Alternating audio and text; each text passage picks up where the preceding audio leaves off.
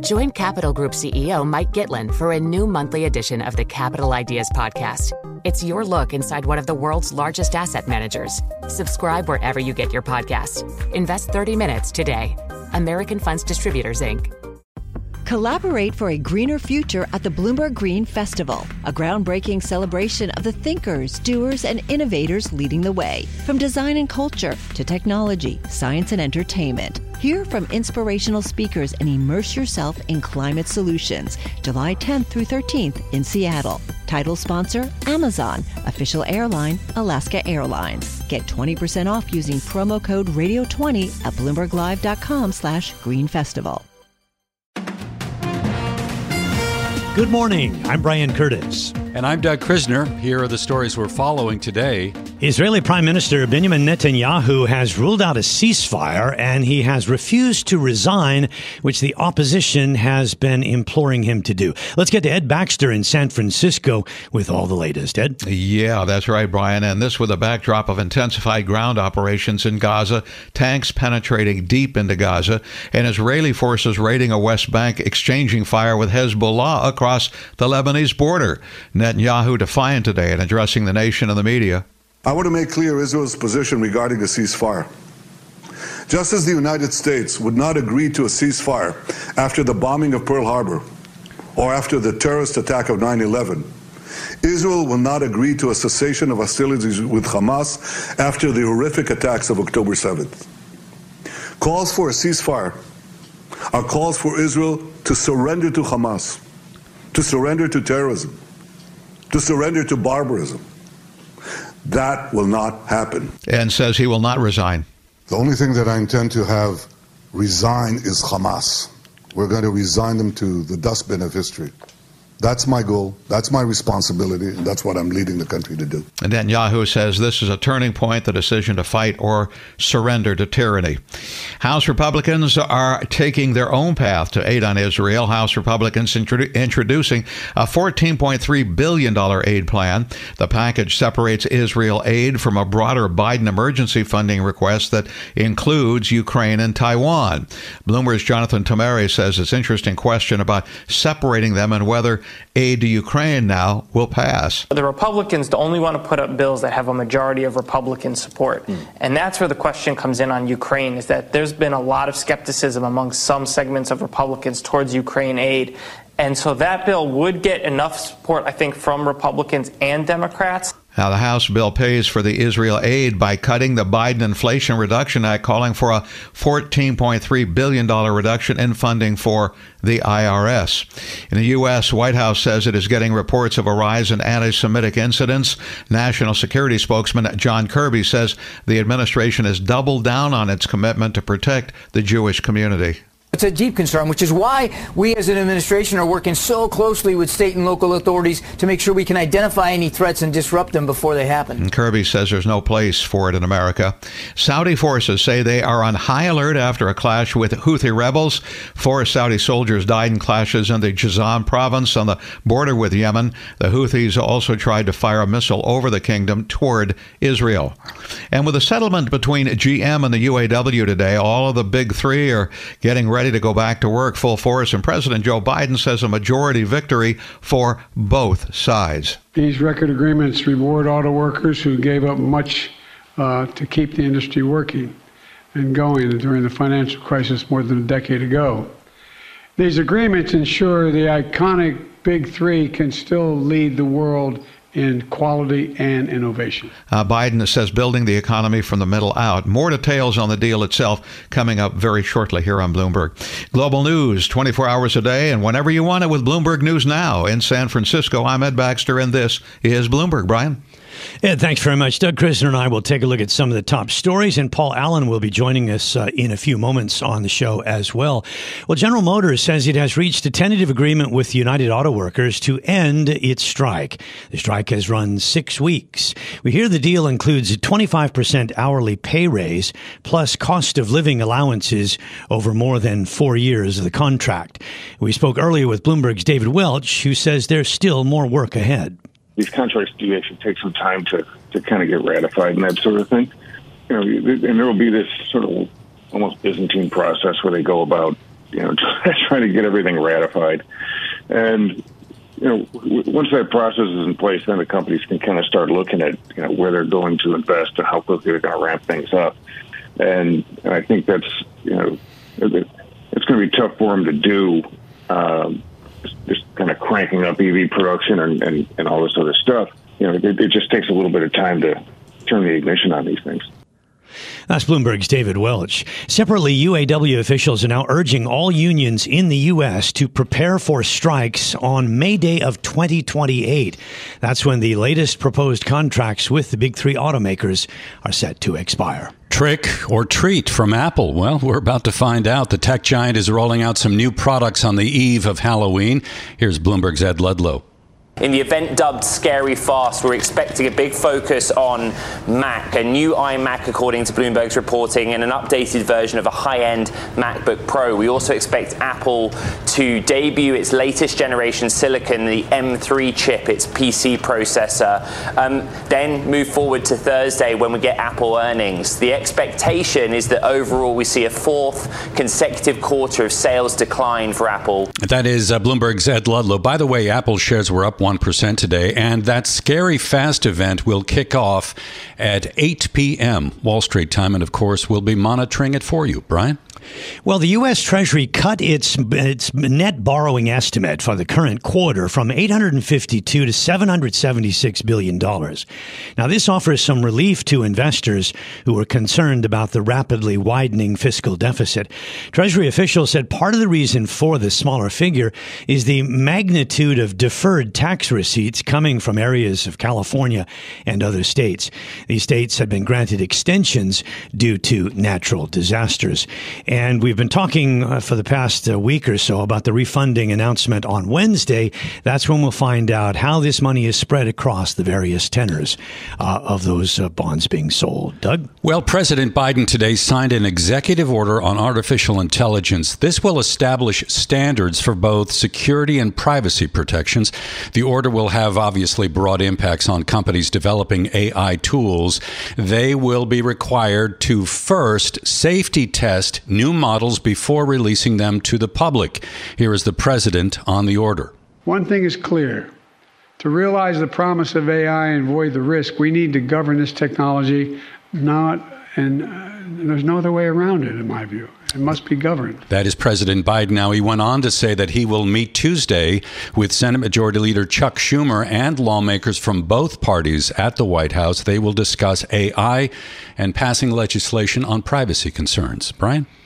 We saw a pop in the yen. Dollar yen here 149.06 at the moment. Policymakers at the Bank of Japan are considering letting 10-year bond yields top the 1% mark. Bloomberg's Joanne Wong has more. The Bank of Japan is set to consider a further tweaking of its yield curve control policy at its meeting today. The Nikkei newspaper says the central bank is likely to allow further flexibility in yield movements. The BOJ is likely to consider allowing 10-year JGB yields to rise above 1% by modifying its fixed rate buying operations. The move may prevent the bank from having to buy large amounts of long-term debt. The yen strengthened against the dollar after the report. 10-year swap rates also received a boost. Upward pressure on yields has been stronger than what BOJ Governor Kazuo Ueda had expected. In Hong Kong, I'm Joanne Wong, Bloomberg Radio. Well, later today, we'll get China's official readings on the PMI, and analysts are expecting these data to show a brief lull in China's recovery. You'll have to remember the eight day holiday at the beginning of the month, yes, and that's likely to be behind this anticipated setback. Bloomberg Economics is projecting the official manufacturing PMI to slip to a reading of 49.9. That would be down from 50.2 in September and would be the first drop that we have seen since May. At the same time, the non manufacturing PMI is expected to ease to a reading of 51. That would be down from 51.7. 7, by the way. Separately, the private Caixin manufacturing PMI could move in the other direction, and that's because there is a different seasonal adjustment method method used in that calculation. Join Capital Group CEO Mike Gitlin for a new monthly edition of the Capital Ideas Podcast. It's your look inside one of the world's largest asset managers. Subscribe wherever you get your podcasts. Invest 30 minutes today. American Funds Distributors, Inc. Hi, I'm Ron Kruszewski, Chairman and CEO of Stifel. Financial advisors, if you're not growing your practice, you're losing market share. Stifel is a growing entrepreneurial, advisor centric firm built for successful advisors like you. Imagine having the resources of the largest wirehouses and the support of the boutique shops, but none of the bureaucracy to get in the way of you serving your clients. At Stifel, it's your business, your book, your clients. I always tell the advisors we're recruiting, I want you to come to Stifel and double or triple your business. Most of them laugh and shake their heads, but I'm serious. Don't take it from me, take it from Stifel's number one finish in JD Power's 2023 U.S. Financial Advisor Satisfaction Study. So, there's a reason why 148 financial advisors joined Stifel last year. Come join us and find out why Stifel is the firm where success meets success. Visit www.choosestifel.com com. Stifel Nicolaus and Company Incorporated, member SIPC and NYSE. I'm Brian Curtis, along with Paul Allen, and this is Bloomberg Daybreak Asia. Our guest is Jodi Schneider, political news director for Bloomberg Television and Radio, with us to look more closely at the Israel Hamas war. Jodi, Israel is definitely facing more pressure to, to focus on humanitarian considerations. And so that's one thing. Markets have been a, a, little bit buoyant here in the past 24 hours. Yet at the same time, as we heard from Ed, Israeli forces have raided a city in the West Bank. Um, they've exchanged fire with Hezbollah across the Lebanese border and also conducted an airstrike in Syria. So it seems that we have both restraint and escalation, which, which seems a little oxymoronic, but I guess that's war. Yeah, I think that's exactly what we're seeing, uh, Brian. The we're seeing both on the um, you know U.S. forces, uh, U.S. and allied forces, um, you know, telling us that Israel is um, moving ahead with this next phase, uh, and uh, even as the UN warns that um, this war is spreading and this humanitarian crisis, uh, Israel is promising more aid, uh, even as it steps up those attacks. They're there, uh, Ron Dermer, the Strategic Affairs Minister, uh, told us that uh, the aid shipments to Gaza are set to pick up somewhat, um, 100 trucks a day of aid uh, starting tomorrow or Wednesday, which, of course, at this stage, you know, is still a, a, a proverbial drop in the bucket. But they said um, they expect that and they expect that to continue. Dermer also said that the next several days should see the lowest number of civilian casualties of war, which is an interesting statement to make, though though he acknowledged that unanticipated effects may affect the outlook. So this is what Israel has had a lot of criticism for: is the civilians, uh, the large number of civilians that have died as they have you know gone further into Gaza, and this is something that um, the U.S. has also been concerned about and has been urging Israel to uh, you know think of a different think of different strategies uh, mm. as it goes into Gaza, given the civilian um, you know and the whole humanitarian crisis that is occurring occurring there. Uh, we, we were hearing from uh, Benjamin Netanyahu earlier in Ed Baxter's newscast, and he's pushing back on suggestions that he resign over the security breach that started this uh, whole conflict. Uh, how how strong is his position right now? Is he likely to see out this entire conflict?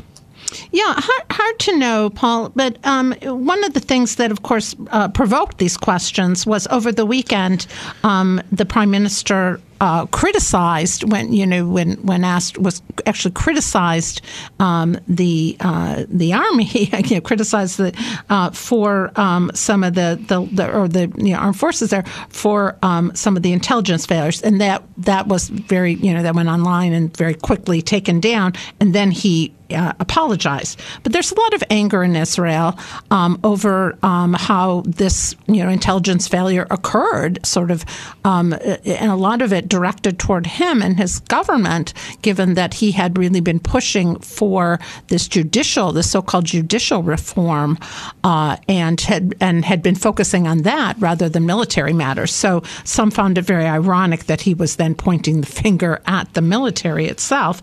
So mm. when uh, this is what provoked these questions today, but he came out and made it very clear he's not resigning, making that statement. The only yeah. thing I intend to have resign is Hamas. So it looks like for now he is has no intention of doing that. It is a war cabinet he is in right now. Yeah. They're not doing anything except um, military related activities, taking up no other matters. Well, he, he always does defiance very well, uh, Benjamin Netanyahu. From the U.S. Uh, point of view, uh, U.S. forces have been attacked by Iran backed militias, and we had a senior defense official saying it was 23 times since October 17th, yet most of the attacks failed to hit their targets. So is the U.S. approaching this from, well, it's terrible that we've been attacked so many times, or it's actually good because these militias are not very good in getting their targets to hit the mark? Yeah, I think it's a little bit of both, actually. I mean, they're obviously relieved that most of these attacks did fail to hit those targets. But the really, the bigger concern is this escalation of the Israel Hamas war. Um, and as we know, last week the U.S. conducted strikes on two facilities in Syria that the administration is concerned um, are used by groups affiliated with Iranian forces. And of course, we've heard, you know, from the Syrian side, there's concerns. There's concerns about uh, Hezbollah uh, in the north. So this is the real real worry from the U.S. that this could get out of control and out of control pretty quickly. Uh, you mentioned the uh, procession of aid into Gaza a moment ago. Uh, we've only got about 30 seconds left, but what about the opportunities for refugees to get out? That's still not really an option, is it? Not really. This is really a this is a huge problem, and this is what's leading the UN and other and relief organizations to be very, very concerned because um, people in Gaza are basically stuck there for the, for the time being. This is Bloomberg Daybreak Asia, your morning brief on the stories making news from Hong Kong to Singapore and Wall Street. Look for us on your podcast feed every day on Apple, Spotify, and anywhere else you get your podcast. You can also listen live each day on Bloomberg 1130 in New York, Bloomberg 99.1 in Washington, Bloomberg 1061 in Boston, and Bloomberg 960 in San Francisco. Our flagship New York station is also available on your Amazon Alexa devices just say, Alexa, play Bloomberg 1130. Plus, listen coast to coast on the Bloomberg Business app, SiriusXM Channel 119, the iHeartRadio app, and on Bloomberg.com. I'm Brian Curtis. And I'm Doug Krisner. Join us again tomorrow for all the news you need to start your day right here on Bloomberg Daybreak Asia.